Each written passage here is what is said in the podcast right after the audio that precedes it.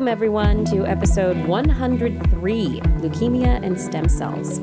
I'm Dr. Kiki here with Dr. Dalen James, and this is the Stem Cell Podcast. All right, everyone, welcome back to the Stem Cell Podcast brought to you by Stem Cell Technologies. Thanks so much for tuning in. How you doing over there, Dalen? I'm hanging in. As the weather gets cold, so too do my spirits, you know, my sense of excitement. I'm cooling off, Kiki, and I'm just, I don't know if it's a depression, but it probably is. I'm feeling the weight of my entire life up to now. Like, you know, I owe the world something. I have a lot of pressure. So that's how I'm doing. How are you? Wow, that's that's heavy and deep. It's rainy here. Fall has officially started. I'm wearing sweatpants. I'm pretty happy. I'm happy for you.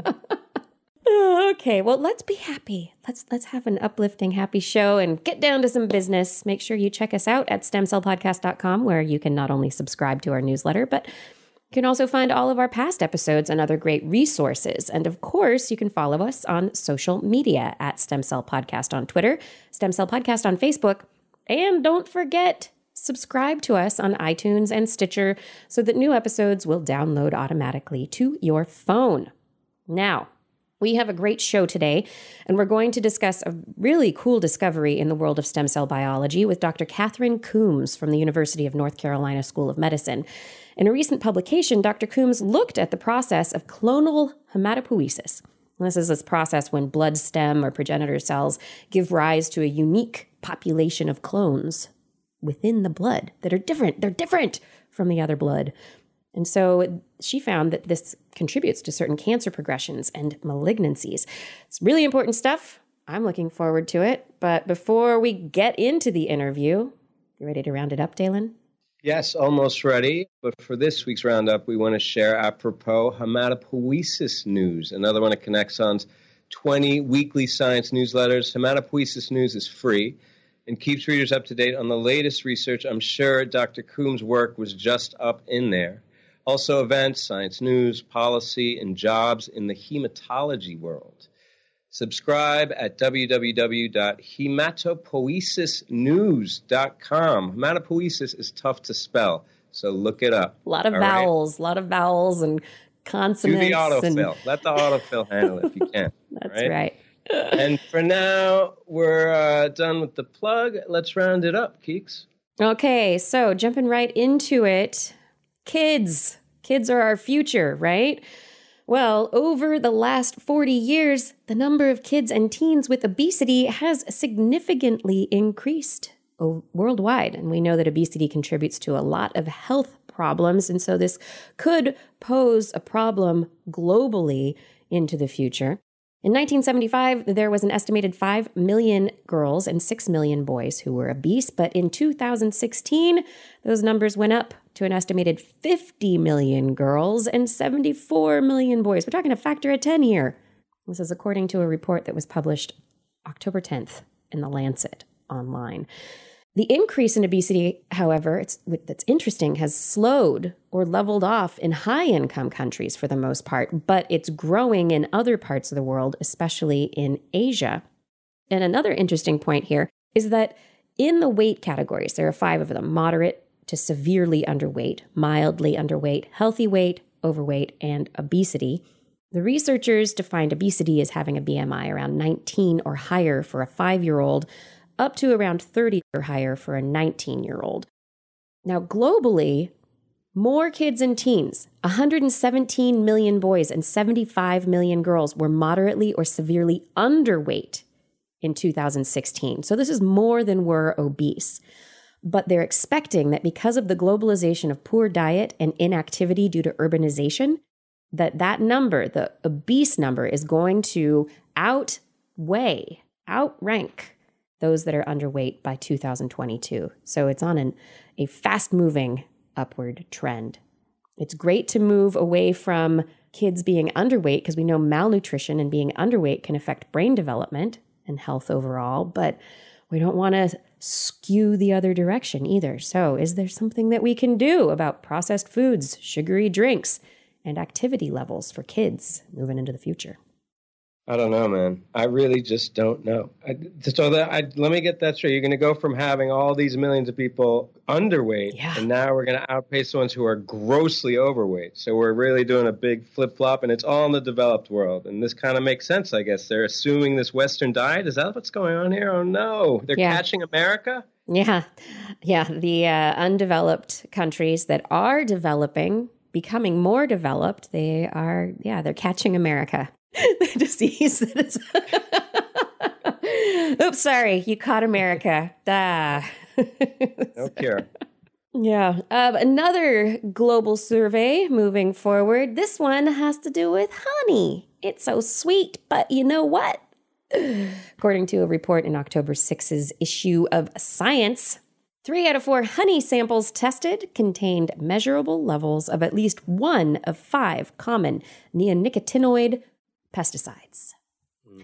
We know that neonicotinoid pesticides, these neonics, are correlated and related to issues with honeybee health and honeybee decline, and not just with honeybees, but also with other pollinating insect species, as these chemicals are pesticides that are aimed at getting rid of insects, certain insects that when the pollinators come in, they're exposed to it, they bring it the bees especially bring it back to the to the hive and it's ending up in the honey. Study co author Edward Mitchell, who's a soil biologist at the University of Neuchâtel in Switzerland, says on the global scale, the contamination is really striking. The pesticides used on many crops grown in different climates, but traces of chemicals showed up even in honey from remote islands that don't have a lot of agriculture. Another researcher who was not involved, Amro Zayed from York University, said, I used to think of neonicotinoids as being a localized problem next to a small set of crops. These pesticides are much more prevalent than I previously thought. The paper involves crowdsourcing of 198 honey samples from around the world, where friends and colleagues sent honey from their home countries or where they, where they went on vacation. 86% of the North American samples contained at least one of the five commonly used neonics that were measured in the study. Only 57% of South American ones did. Almost half of the samples globally contained more than one type of the pesticide. And so, this is evidence that bees are very often not just foraging in one location, but multiple sites that are affected by pesticides. If you're worried about human health and how these neonics might be getting into our human physiological systems, the pesticide levels were below what has been established as safe for human exposure. But the fact that it's so widespread is potentially cause for concern for native pollinators. So the neonics, that's like, are those the new Monsanto type that is built in, like the GMO, or that's something they spray? No, it's it's a sprayed on, yeah.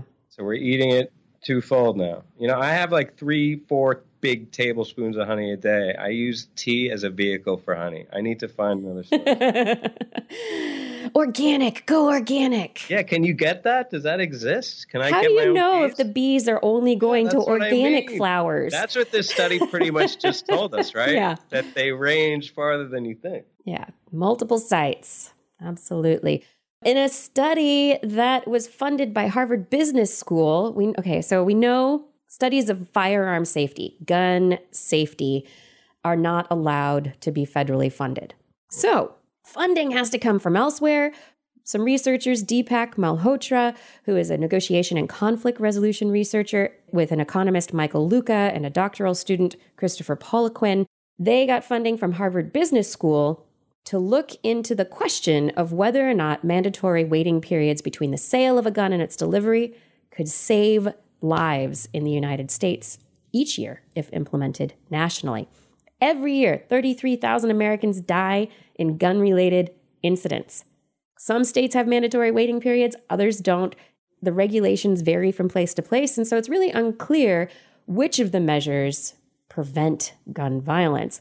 And other research from other countries has suggested that a waiting period can help to reduce violence with guns. So they took a look at data from 43 states and Washington, D.C. that had waiting period laws in place for at least a year between 1970 and 2014.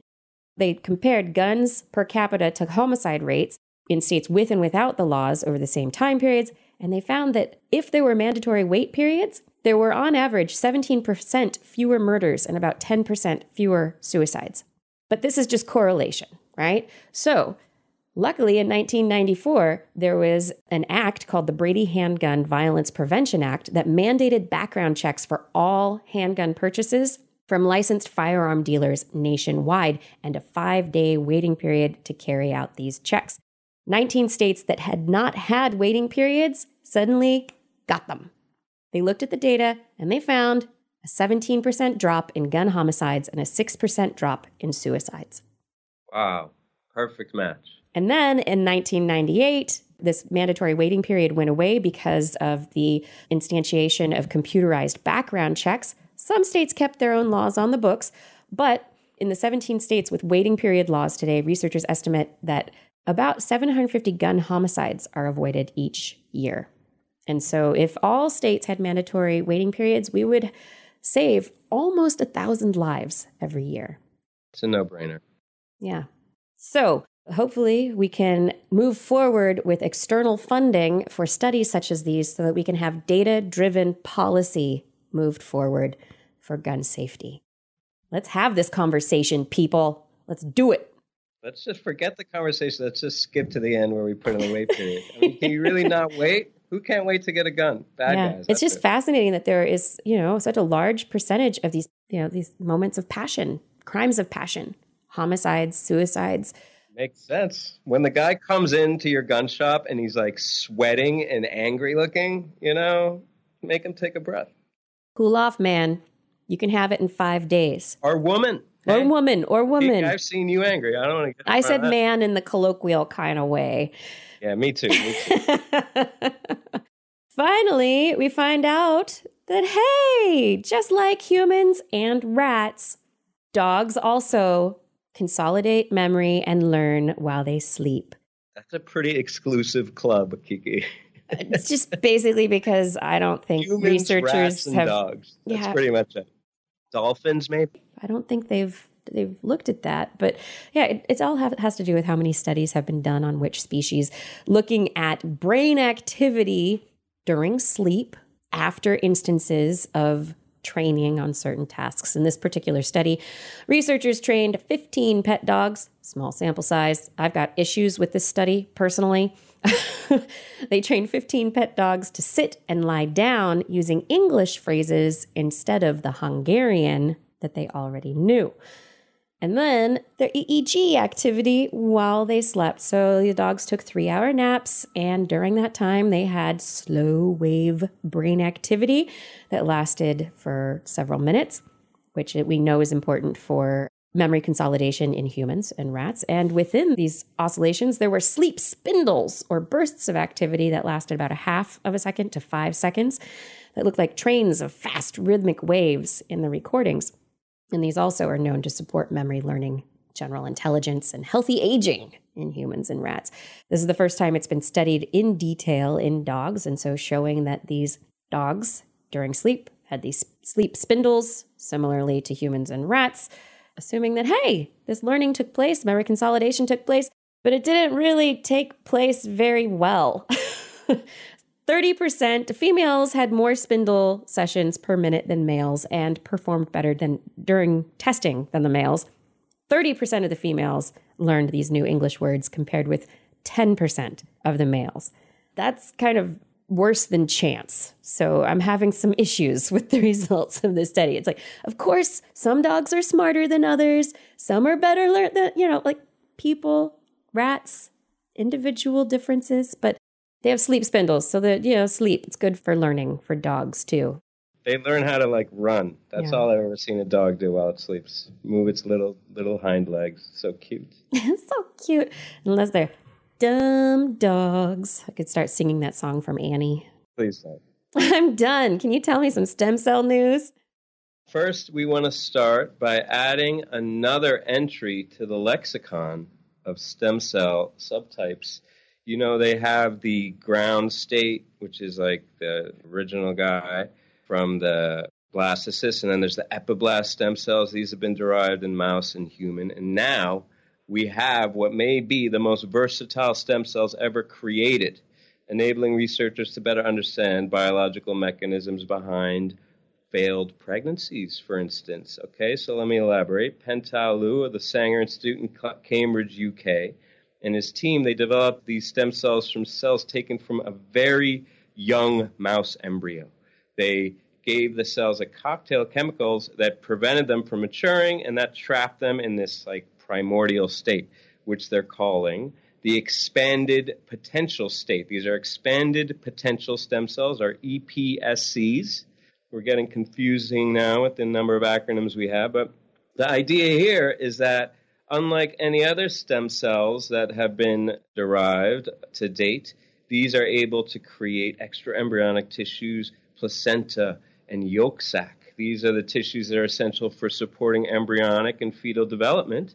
And many early pregnancies fail because of, you know, as to now unknown issues and problems with these tissues, but maybe now we'll have an insight. Liu's team also found, incidentally, that you can rewind other types of stem cells. So this has been kind of a hallmark of all these protocols. First, you derive it. Then you find that you can make other cells turn into it. And they do the same thing. They can take iPS cells or embryonic stem cells, and they can rewind them into these EPSCs, quote, erasing all memories in these cells and taking them back to the equivalent of a blank piece of paper. That's a quote from Dr. Liu. So, you know, this is exciting work. It's a new type of stem cell. You can get more tissue types, I guess, from it. But to me, I think it really appeals to the narrative of these stem cells and regenerative medicine being a means of getting this like primordial goo we can make into regenerative apparatus. Do you ever see that movie, The Fifth Element, Kiki? Love that movie. They, put, they mm-hmm. take that little piece of the Leeloo and they put her in the machine and then they make her from scratch with like all the thing and the tube and they're like reconstituting her body. Come on, you know that part. I love that. Yeah. yeah, yes. she knows. So that's what I think we're talking about. People want some clay, and we're moving now to a quote equivalent of a blank piece of paper. So the narrative, I think, is very sexy. We've got the goo. We can now make everything under the sun with these stem cells. You know, it's a big paper. It's a big paper. I think we got to look at what these cells can do and what the real, how close we can get to approximating the kind of complex biological, physiological relationships that are going on in these extra embryonic tissues. But it's a major step forward. I think they need a, either a new acronym, though, or embryonic pluripotent stem cells are EPSCs, and now we've got expanded potential stem cells that are EPSCs. And I mean, are they expecting that these EPSCs are going to overtake the other EPSCs in lab work? yes. My acronym rules your acronym. One SC will rule. All right. That's and right. it might be this. But yeah, but this is exciting. If you got an SC that you want to share with the group, come on, write in. We'll put them on the. We'll put you on the news. That's right. That'll be a good one. This is cool. Speaking of stem cells, you know, it's not just about the most, the best stem cell. It's about how you get them. Okay, we've got something called the Tooth Cracker 5000. Do you know what this is for, my dear? Nutcrackers In, yes. at Christmas time? no. It's for cracking your teeth, just as yeah. you knew. But I mean, here's the rationale here. You know, if you've had your wisdom teeth out, you know that those are some big A teeth, and uh, you know you have the extraction sometimes, and if you can get it without breaking it all into pieces, which is miserable, and you have to go under. But if they can just extract it, which something they can do, it's a great source of stem cells. I mean, the potency and ability of these cells to reconstitute different tissue types, I think that's open to debate. But nevertheless, another stem cell source, you can't frown on it, might be useful, and if it's sitting there. However, the problem is you can't really get to that tooth root pulp in these cells. If you drill into the tooth, you get heat, that lowers the number of cells that can be mm. harvested. If you use water to rinse the tooth, the tooth, the water could have corrosive elements. Ugh. The enamel particulates from all that drilling can contaminate the pulp. So to solve the issue, these researchers at UNLV, they developed the device they call the Tooth Cracker 5000. I don't know. The 5000's got to be a joke. right. but um, the Tooth Cracker, it makes sense. They can extract 80% wow. of the stem cells in the pulp. Huh? How about that? It has a clamp, holds the tooth in place while a blade carefully cracks it. The method doesn't damage or contaminate the pulp results in perfectly halved, beautiful, bisected tooth. And they proved the technique was effective. They tested on 25 teeth, 100% success rate, Kiki. They cut 100% of those teeth in half. And got stem cells out. That's exciting. Yeah, well, I guess that's the more important rate of success. You're right. You got me there. Yeah. The important thing, it's four times the amount you could typically extract from mm-hmm. pulp, which usually uh, shatters it. And to quote Dr. James Mah, who's the team leader, he says, Saying the test results were promising is a gross understatement. This guy, he's not afraid to talk about how good the work is. Getting back to the quote. We realized we'd invented an extraction process that produced four times the recovery success rate for viable stem cells. The potential application is enormous. End quote. We'll have to see about that last part. The next step for Mah and his team is you got to preserve the stem cells. They got to develop a cryogenic process. And then they got to thaw, and then they got to see if they can get these stem cells to do anything, which is what I think is going to be the challenge. But I do agree, it was an amazing rate of success and an innovation and a funny name, Tooth Crack. Yeah, I wonder though if it can also be used for paleontological research. We know that teeth are a great source of ancient DNA. And if you can access that DNA more sterilely, goodness, you got to call your boy mom. Potential, See, that's right? good. You're good because you know I'm here talking about the funny name, and you're like, "Come on, Dalen, doesn't matter about all those tooth. You got to go with the old school tooth." You're right. What an amazing archaeological resource. There exactly. Hmm. Hmm. All right, now we're moving on. Scientists making human intestine from rat intestine. All right. Pretty exciting work. So, this group, this is in Nature Communications. There's a lot of diseases like Crohn's, like, you know, short bowel diseases, so called, that makes it harder for the body to absorb nutrients and has many complications one common solution is a bowel transplant, but come on, not a lot of intestines lying around. And as with all transplants, you know, you have the immune rejection issue. So there's an impetus there. There's a real strong rationale for being able to make intestine in vitro. And, and if you think about it, like kind of the other tissues that have putatively been made in vitro, like bladder or others, it's a relatively simple structure, although maybe the simplicity of the anatomy of the intestine belies the complexity of the biological activity in there, but we'll get to that. There is a strong impetus to make intestine in vitro, so they went for it and they did it. They had this two part process. The first thing was they took a rat, actual rat intestine, and they decellularized it. This was made famous with this decellularized heart idea, I think came mm-hmm. out of mm-hmm. Minnesota years and years ago. But they've been decellularizing things over the years and putting stuff back in them I don't know that they've done the intestine yet, but now they have. They decellularize it. They use a scaffold there, that protein scaffold that's left behind with no cells on it, and they seeded it in a twofold process. First, they seeded it with intestinal epithelium derived from pluripotent stem cells, I said mentioned. And when that intestinal epithelium grew in, they then next seeded with endothelial cells, also derived from pluripotent stem cells.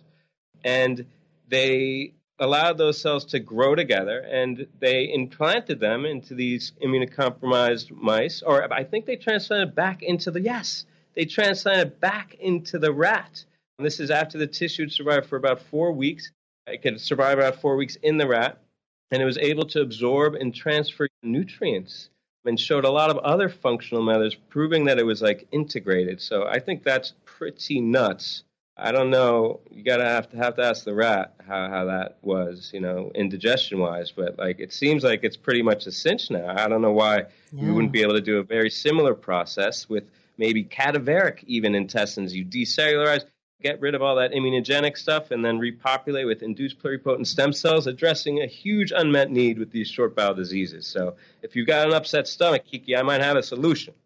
Yeah, I had a friend in high school who had a sudden intestinal problem and they had to take out like uh, it was a significant portion of her intestine had to be removed. And so from that, you know, that changed the way that her digestion worked from that point forward. And if there were a transplantation that could have taken place to replace the damaged, diseased tissue, it could have changed everything. It have changed her life. Yeah. Sure, she's still living with that, right? Yes. I mean, you don't come yeah. back from short bowel. It doesn't get any mm. longer. It doesn't keep growing. No, that's it. Yeah. Oh, man. Well, you know, you can lose your bowels, you can lose your hair. Oh, yes, you can.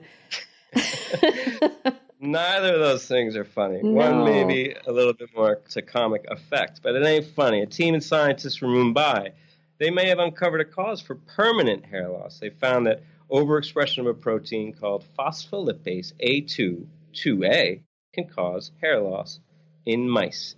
These mice express high levels of uh, phospholipase A2 2A, and they were induced to do so, and they showed progressive hair loss that commenced soon after birth. Hair loss began around 18 days post birth, and by 22 days, they lost most of their hair. Then hair regrows around 27 days. That's five days later, regrows after it's all almost all gone. But then it falls away again about three weeks later. They go through this cycle over and over. Hmm. So, speaking of India science, wise, this is a study out of India, Mumbai. Sanjeev Waghmare, professor at ACTREC and leader of the research team, said hair loss was occurring due to the loss of the functional hair follicle stem cells, which are present in the bulge region in the hair root that produces hair throughout life. Quote, when the secretory phospholipase protein is overexpressed or present in high quantities, it causes rapid and uncontrolled proliferation of the stem cells, leading to an abnormally formed hair shaft, and as a result, the mice kept losing hair soon after they grow them. So they're studying phospholipase A22A mediated signaling mechanism and find it plays an important role maybe in alopecia, uh, and that's uh, you know something that's a major issue in humans. hmm And this may be an insight into novel, you know, therapeutic interventions that we may take towards that disease.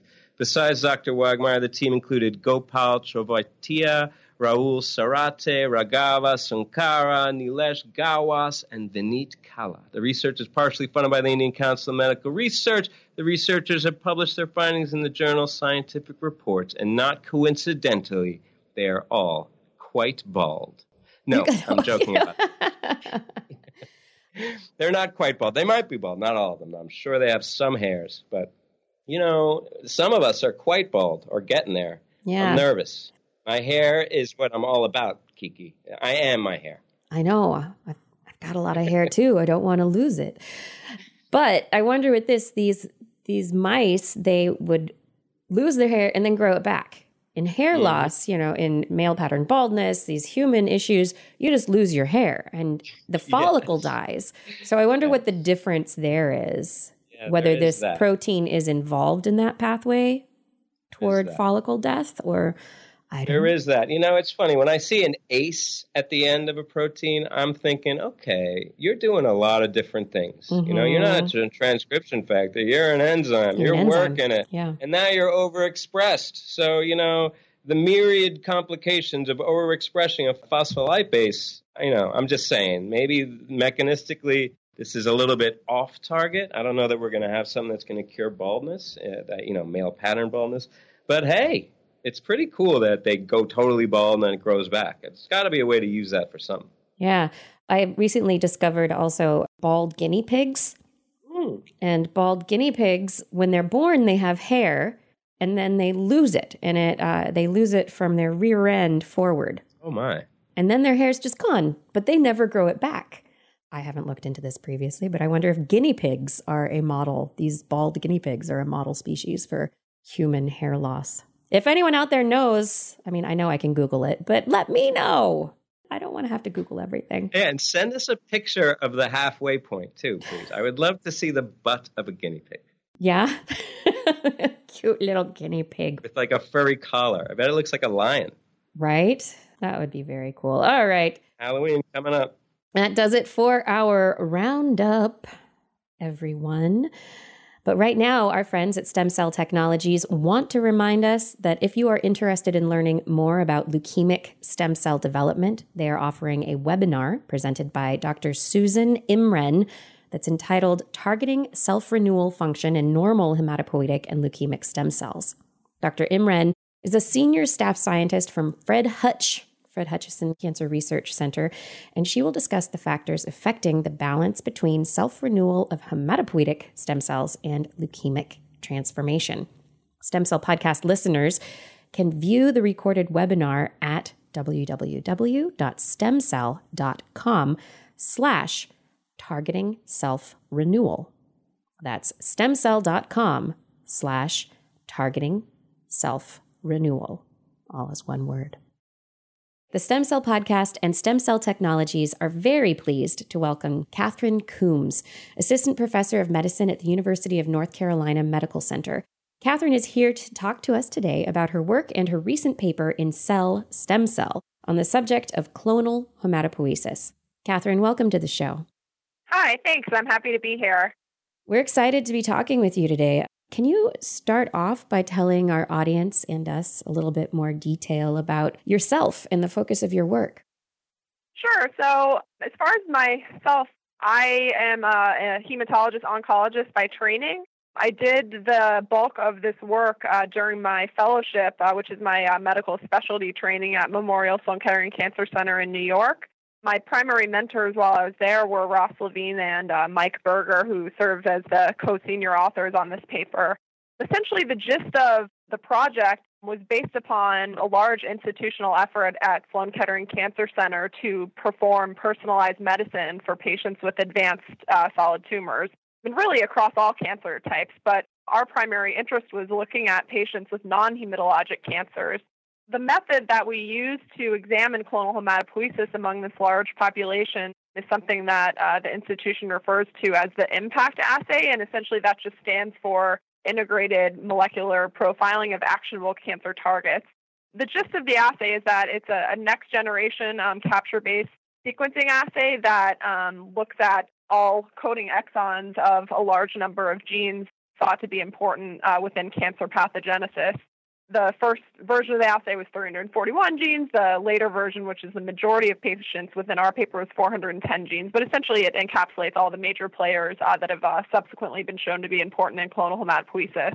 The assay essentially does paired sequencing of the patient's tumor, whether it's a biopsy from a primary site or a metastatic site, with paired match normal blood sample. And so essentially back in 2013, uh, which is the first year of my fellowship, the interesting discovery that came about when we were doing quality control checks of the assay is that we found something somewhat unexpected, which is that patients, essentially what we were looking for, the original intention of the assay was to look for tumor somatic mutations, meaning mutations that were present in the tumor that were not present in the blood.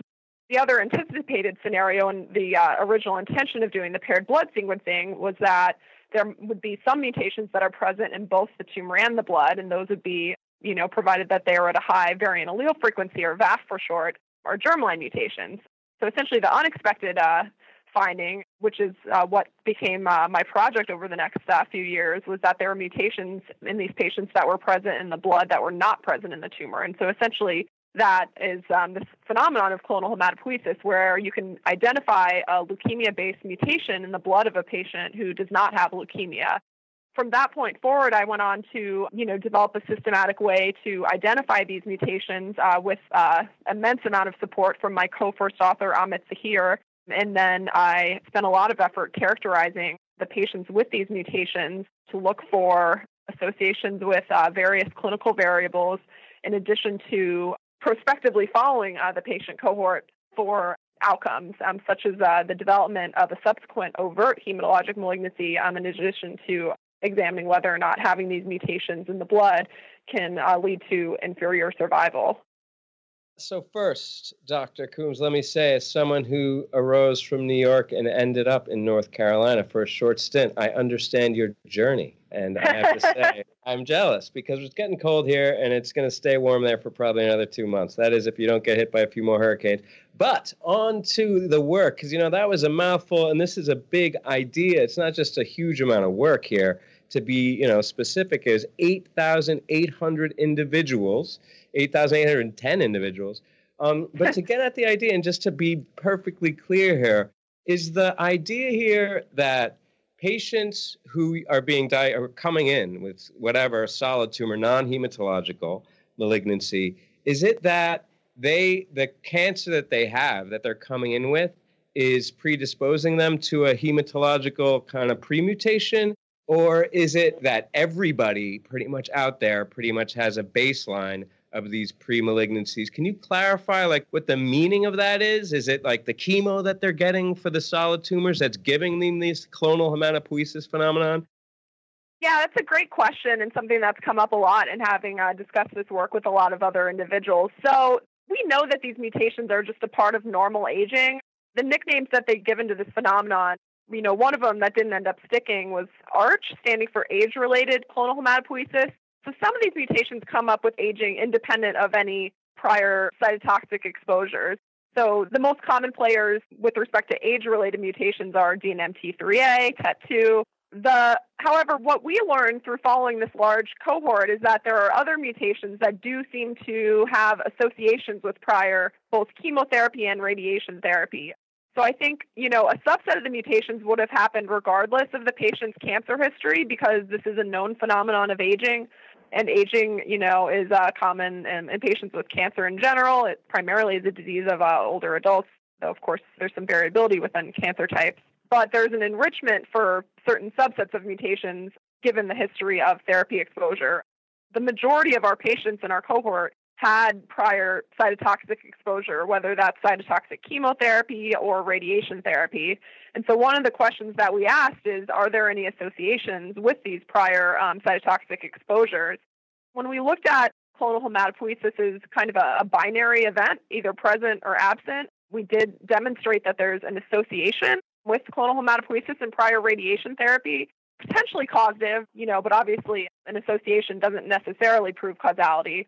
We did not find such an association with chemotherapy looking at clonal hematopoiesis as a just a binary yes no event. And I think uh, one of the unique aspects of our paper that had not been uh, delineated in some of the prior works on clonal hematopoiesis is that we looked at um, unique characteristics by individual mutation. And so we essentially looked at the top five most common mutations within our cohort DNMT3A is far and away the most common event, um, which is similar to the other really large scale uh, populations. And that mutation on its own does not seem to be associated with prior chemotherapy. But then when you look at two mutations in particular, TP53 and PPM1D, those mutations do seem to be associated with prior chemotherapy, which actually makes a fair amount of sense TP53 has a, you know, known and well-established role in the pathogenesis of therapy-related myeloid neoplasms, whether that be therapy-related AML or therapy-related myelodysplastic syndrome.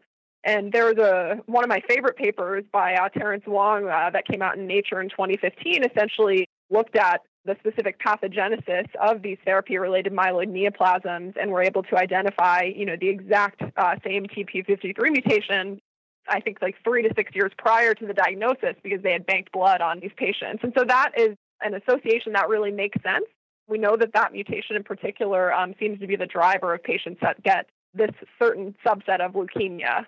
PPM1D actually was not a well appreciated gene until recent studies, one of which came out um, in the New England Journal earlier this year, I believe, by Ben Ebert's group. And essentially, it was a study looking at molecular predictors for outcome in patients with myelodysplastic syndrome, and PPM1D came up as a hit on that study uh, for being associated with therapy related myelodysplastic syndromes. Therapy related just meaning that the patients have had an exposure in the past to either chemotherapy or radiation therapy. I think some of the mutations are related to the therapy, not all of them are. And I think the, the age related ones, the ones that have come across in the non cancer based studies, is the most prevalent are the ones that we can't blame the cancer on. We just blame the fact that the patient has uh, aged and, you know, it's just had more time to accumulate these events. Earlier, you mentioned that you've got these non hematologic tumors and you've got these mutations and this different population of blood cells basically within the blood due to the clonal hematopoiesis, but they don't necessarily have the same mutations.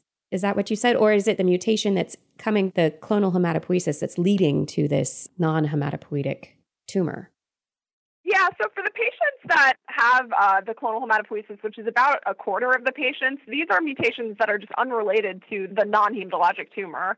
So essentially, you know, when we have paired sequencing, there's a given set of mutations identified in the tumor. And so the interest of this paper is to look at whatever mutations occur in the blood. And the ones that occur in the blood by default, for us to even identify them as clonal hematopoiesis can't be present at any significant burden within the tumor tissue. They are present in both tissues at a high enough frequency, then the assumption would be that those are actually germline mutations, meaning something that the patient was born with. I mean, there was certainly some cross pollination as far as the mutations go because there's no perfect tumor biopsy where you only get the tumor. It's a known phenomenon that some tumors have a significant uh, proportion of uh, leukocytes infiltrating the tumor tissue. And so, you know, within our filtering schema, we developed a, a method to essentially call clonal hematopoiesis only in uh, patients that the mutation is uh, significantly enriched in the blood as compared to the tumor because it's not always detected at a 0%, but it should be a much, much lower uh, variant uh, frequency within the tumor. Otherwise, the assumption would be that it's a germline variant. And from this, can you get into describing a bit of this process of clonal hematopoiesis? Like we've got insults, there's either therapeutic or maybe somebody's a smoker or maybe it's just, you know, mutation as a result of aging. But what happens to lead to this clonal population? I think it's primarily just chance. You know, the as uh, stem cells age, just in a stochastic fashion, mutations arise. Some arise, but they don't have a survival advantage over the other stem cells, and those ones don't expand. But the ones that arise by chance that do have a survival advantage, and again, this is primarily within uh, the genes that are either involved um, in uh, DNA methylation, such as uh, the DNMT3As, the TET2s, or uh, in uh, genes that are inherently chemo resistant. And so those are the TP53s and the PPM1Ds. Those are how they survive and persist and subsequently expand.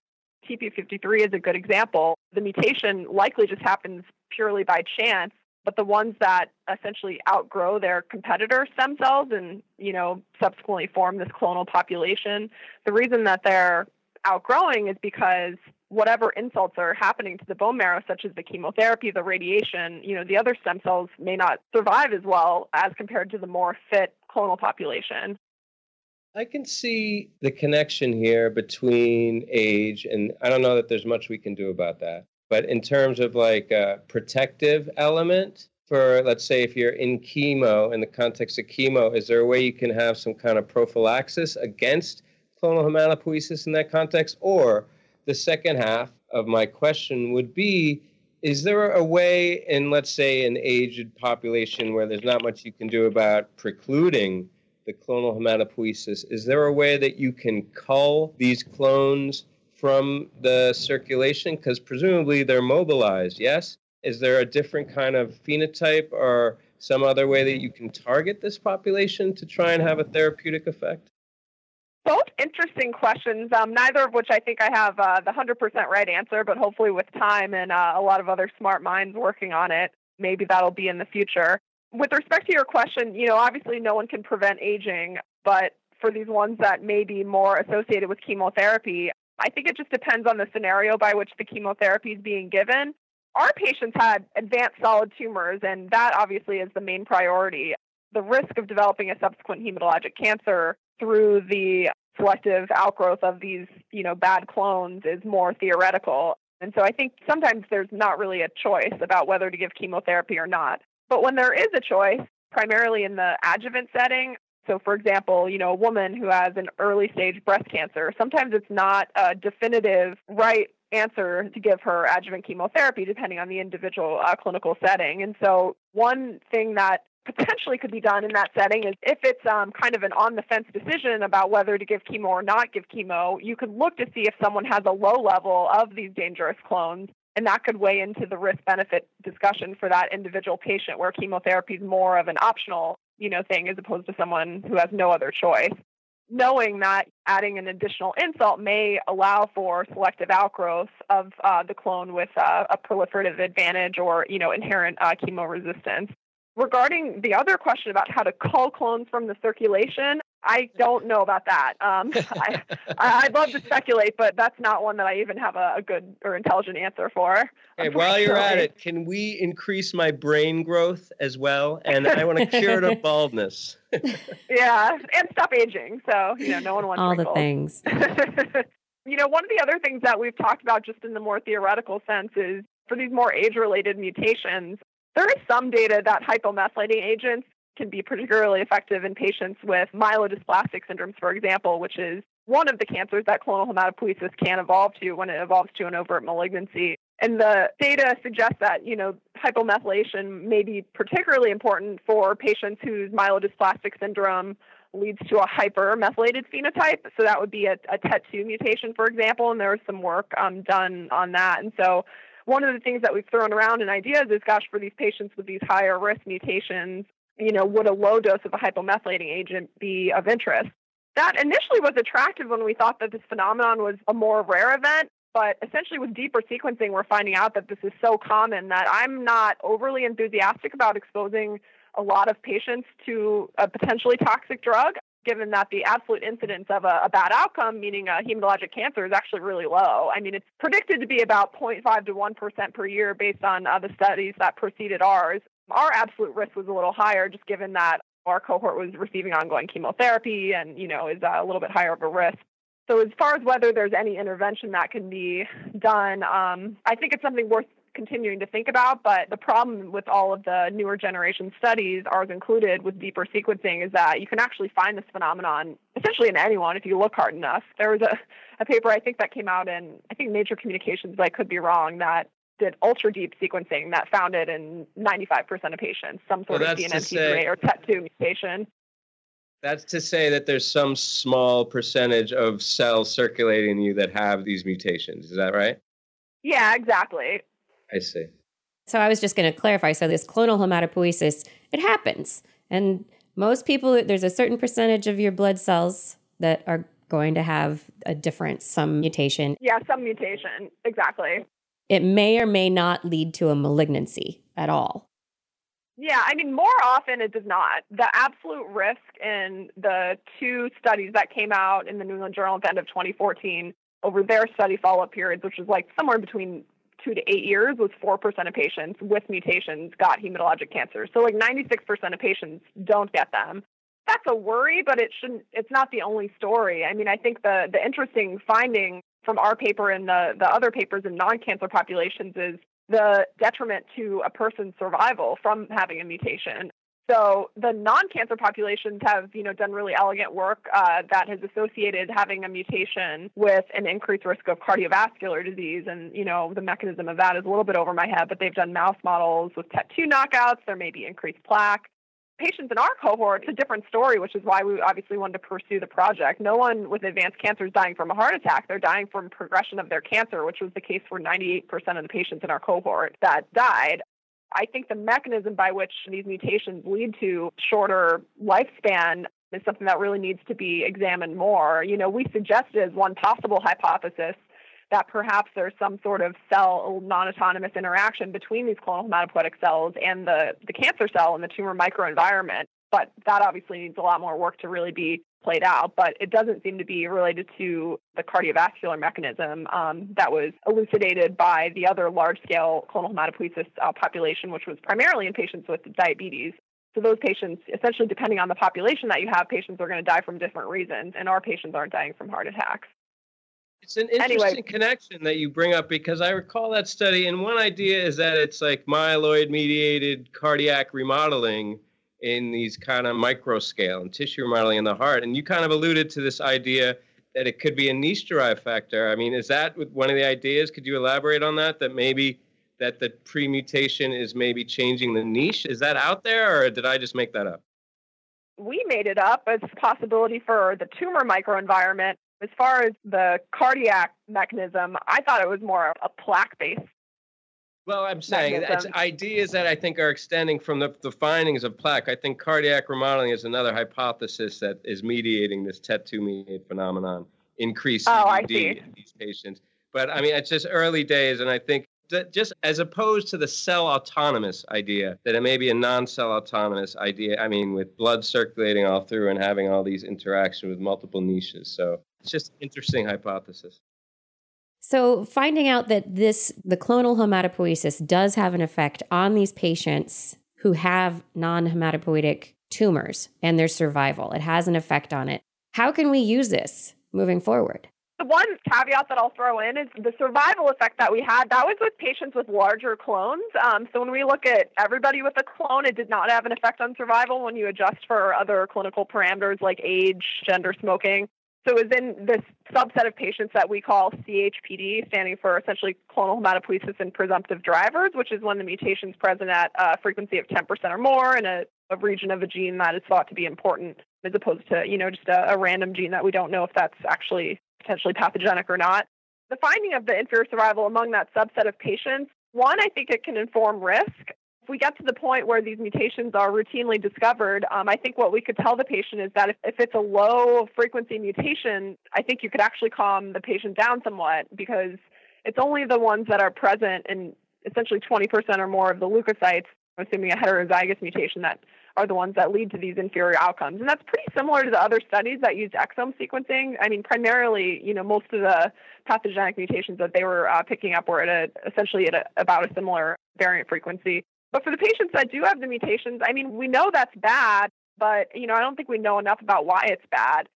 It's possible that the mutation itself is leading to increased accelerated progression of the cancer, but, you know, I think the alternative hypothesis is that maybe these patients have these large burden mutations because of all the insults they've had in the past. It's very difficult to say, you know, it's kind of a chicken or the egg argument about is it the mutation that's bad or is it what led them to get the mutation that's bad.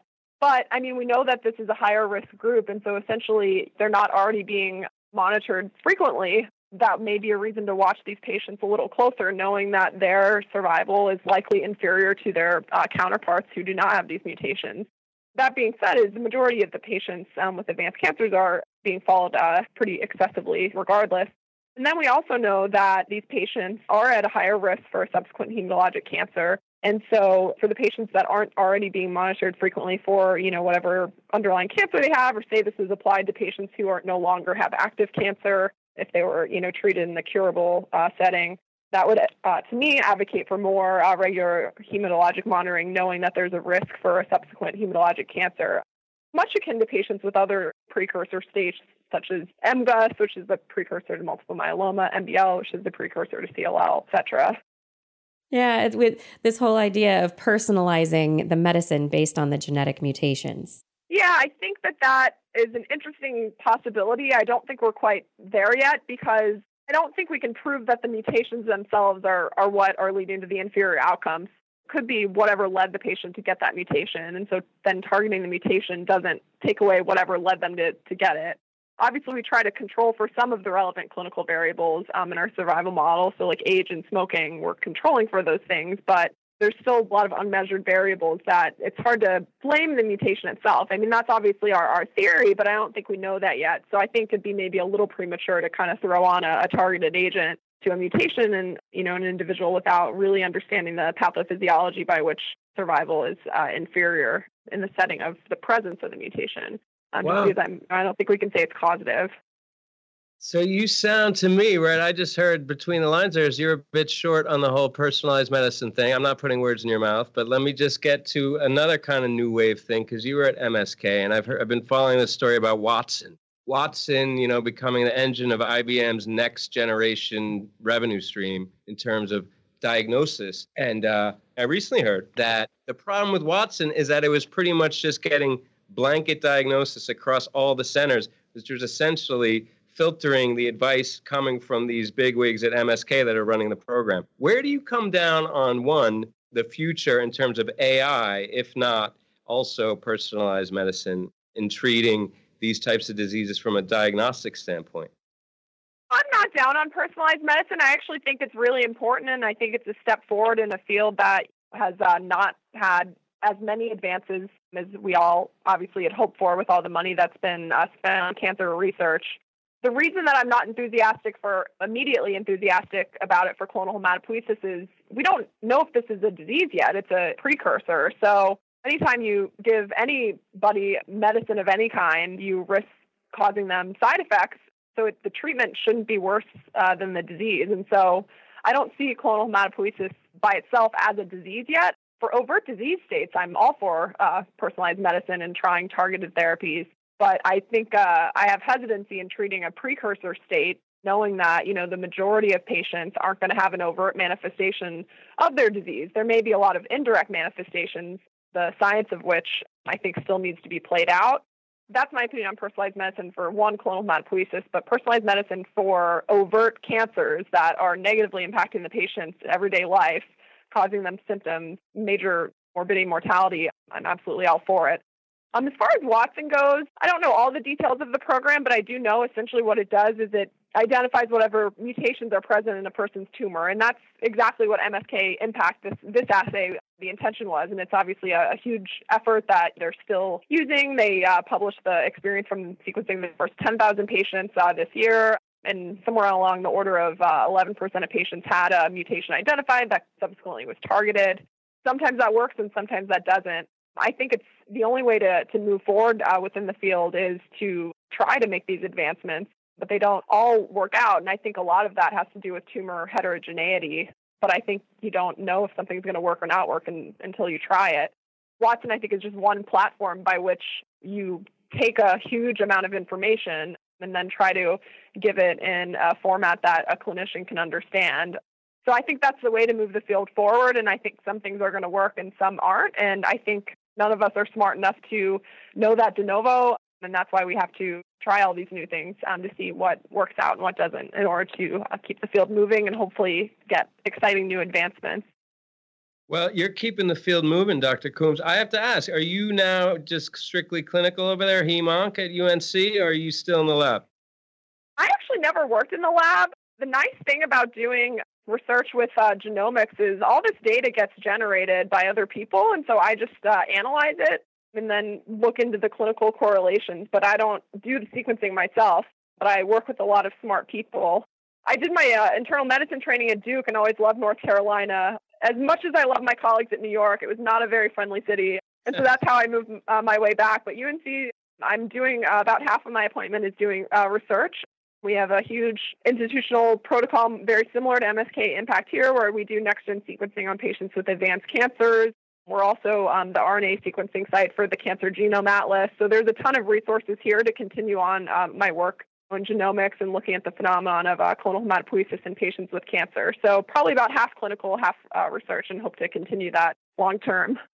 We hope that you're able to continue it long term also, because it looks like you're coming up with some really great answers. And so hopefully those will help in eventually leading to great treatments. Well, thank you. Well, it's been such a pleasure to talk with you both. Thank you so much. Really appreciate getting this time to speak with you. All right. Well, thanks. All right, that was Dr. Coombs telling us about clonal hematopoiesis. I really tried to pigeonhole her there, tried to make her say a bunch of stuff, and she just had to keep on being like, yeah, no, what I said was but I, I, we finally got back to center there, and uh, I have much more clarity on what she's talking about. And I think what yeah. we're talking about is just changing the level of resolution on disease, finding these pre-drivers, and with increased resolution, resolution, we'll be able to maybe predict which of them are more or less dangerous. And please, Dr. Coombs, email me and tell me what I said wrong there, and I will correct it. I apologize for misperceiving and presenting your ideas. she was a rapid fire interview. A lot of great information there. Such a yeah, a brilliant mind, and so it's wonderful to have people like her looking at these big questions of. I mean, I honestly had no idea about clonal hematopoiesis and the issues that are potentially related to it. So this is eye opening for me. But it's time now First, to close this show, let's have a good old SCP rant. This rant is our chance to complain about something that bothers us and that most likely bothers you. So, Daylon, what are we ranting about today?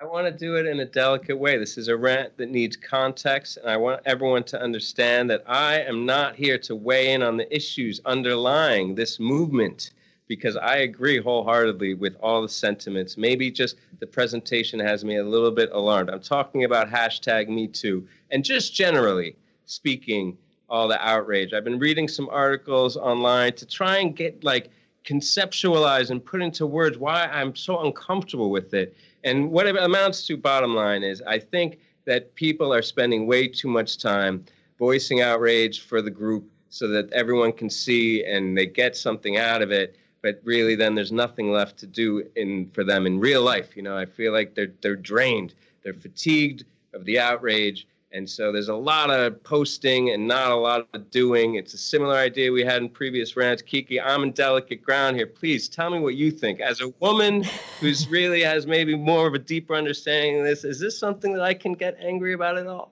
Oh, I think the I think you know what's happening is this maybe there's this cathartic release that a lot of women are experiencing on social media, sharing the fact that yeah, me too. I've been affected by this, where silence has been traditionally that the way forward. Now people are standing up. And so it's eye opening. It's this thing that's allowing more people to see and to maybe understand that this is a problem. And hopefully it'll move forward. But it's the anger and that outrage that ends up in this social media echo chamber that is the problem because it gets magnified and then people are busy yelling at each other and this whole me too hashtag it was actually a woman 10 years ago came up with the Me Too hashtag to, in support of sexual assault and abuse in the African American female community. And so there are people even getting angry that white women are co opting the hashtag from its original use. I mean, it's just anger getting pushed on top of anger, which, you know, at a certain point, what are we going to do? Awareness is a big step forward people being aware of it. Huge step forward. Yes, I can't be angry about that. But what do we do in the workplace? What do we? That's that. That's what I'm saying, Keith. This is what I hope. I I'm not active on social media, and I'm no, you know, I'm not an activist. Period. I want to disclaim that. But I really hope that I have the courage, if I were to see something in the workplace, to stand up then. Yeah. You know, I don't feel so bad about not being vocal on social media. I'm going to forgive myself for that. But if I were to yeah. see it happen and to let it happen without voicing, that would be a true act of cowardice. And I hope everyone out there who's posting would, you know, act similarly and stand up then, you know, and maybe maybe not post that day, you know, take a break from the online outrage, do something. Yeah. And maybe part of doing something is not immediately emotionally responding, but thinking, just sitting back and reflecting on what it all means to you and your life and how you are going to act moving forward. Maybe. Right. Maybe that's it. Yeah. Let's let's be outrages it's cathartic it's good to get things out and i'm glad yes i'm glad yeah, this is a rant happening. this is what we do outrage and by the way we, can yeah, i tell i could rant all good. day about these assholes. I can curse when it comes to this. I could rant all day about them, but there's plenty of hate on them. And I, hey, they deserve it all. Let's right? talk about them after, but the people don't need to hear any more about that. I'm going to save that for you and me. Oh, oh yeah. The self-righteous people standing up and saying, "What a bit? What do you mean, me too? I never did anything. How come so and so turned me down for a date?" And blah blah. blah. It's like, oh, you just stop. Go away. Did you see the Woody Allen thing? Oh, oh my God. There's so much. There's guy. so oh. much. There's so much. Yeah. So. All right. Let me stop. Let me. Phew. We can be outraged, but let's take it to something real. Let's do something. Everyone. Message. Message. Yeah, be sure to send us your rant ideas on Twitter at Stem Cell Podcast or email info at stemcellpodcast.com. And don't forget to take our survey at stemcellpodcast.com. All right, Daylon. Are we still doing that? Am I still on the hook for all that money? I don't know. It's it's in the script. Eighty dollars. Eighty dollars. oh my God! Someone's gonna get paid. I don't even know what the deal is anymore, but I'm putting aside. I'm gonna start a savings account for this thing. Right. all right. That concludes episode 103. Be sure to tune in for our next amazing episode of the Stem Cell Podcast. Thanks, Daylon. Thank you, Kiki.